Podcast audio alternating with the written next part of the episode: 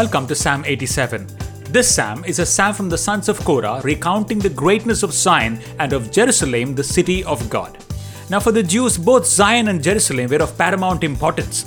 No matter where they were located, they longed for the city and they blessed the city, for it was their spiritual homeland, for it was where the presence of Yahweh dwelt.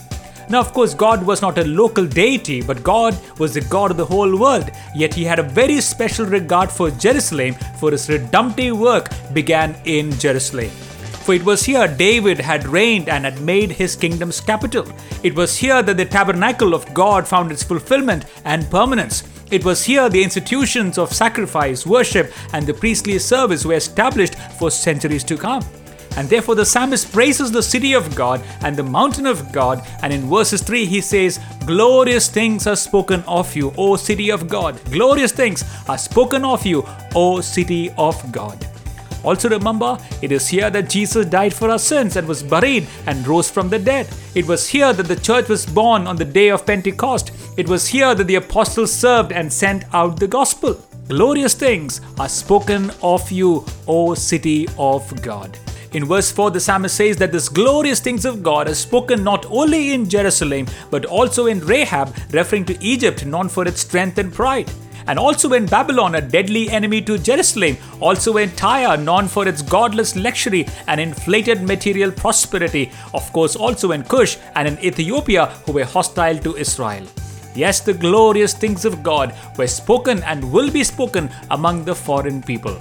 Now, here is the fascinating thing. The psalmist also reminds us readers that although God made his ancient covenant with Abraham, Isaac, Jacob, and their descendants, relationship with him was not based on genetics. The relationship with God of Abraham, the God of Jacob, God of Isaac, was not based on genetics. Anyone, anyone from the Gentile world was welcome to honor the God of Israel, surrender to his lordship, and be reckoned among God's people. And the classical examples that we have in the scriptures are Rahab the prostitute, Ruth the Moabite, and Naaman the leper. Anyone, anyone from the Gentile world was welcome to honor the God of Israel, surrender to his lordship, and be reckoned among God's people. Now, in that sense, this psalm is prophetic too. It is a prophetic vision of foreign nations coming to worship the God of Israel. Prophetic of what God would do in and through the gospel, bringing in Gentiles into true and real relationship with Him and through our new birth. In verses 5 and 6, the psalmist says, And of Zion it will be said, This one and that one were born in her, and the Most High Himself shall establish her. You know, in these verses, you will sense what is known as the pride of being a citizen by birth of a particular nation. You know, I meet people who are very proud of their Canadian, their American citizenship. They're born there, they enjoy the privileges. And here the psalmist is saying, people will cherish saying, I am a citizen of Zion. They will take pride in being born in the city of God, which is Jerusalem. In fact, in Jesus Christ, every person we know today, born again, is a citizen of the heavenly city of God. In Jesus Christ, every believer can have the privilege of registration in Zion, the house of God, of being a citizen of the heavenly city of God. Glory, hallelujah. Isn't it wonderful?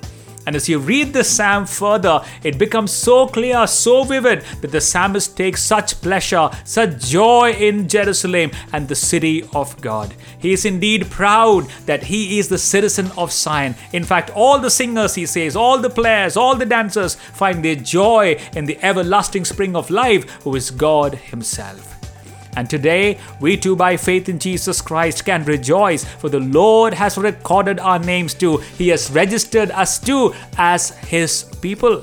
For in Luke 10 and 20, Jesus said, However, do not rejoice that the spirits submit to you, but rejoice that your names are written in heaven.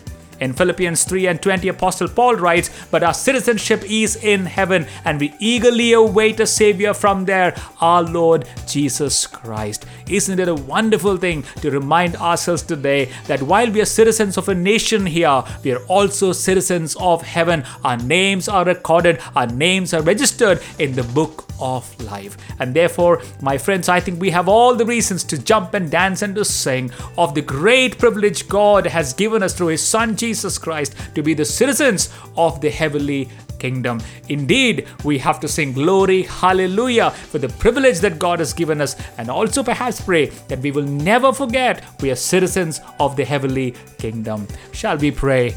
Heavenly Father, thank you for extending your grace and your mercy through Jesus Christ, your Son. In him and through him, we too, the Gentiles, the wild olive, have been grafted. We are made citizens of heaven. So we really do thank you and we praise you and we bless your holy name.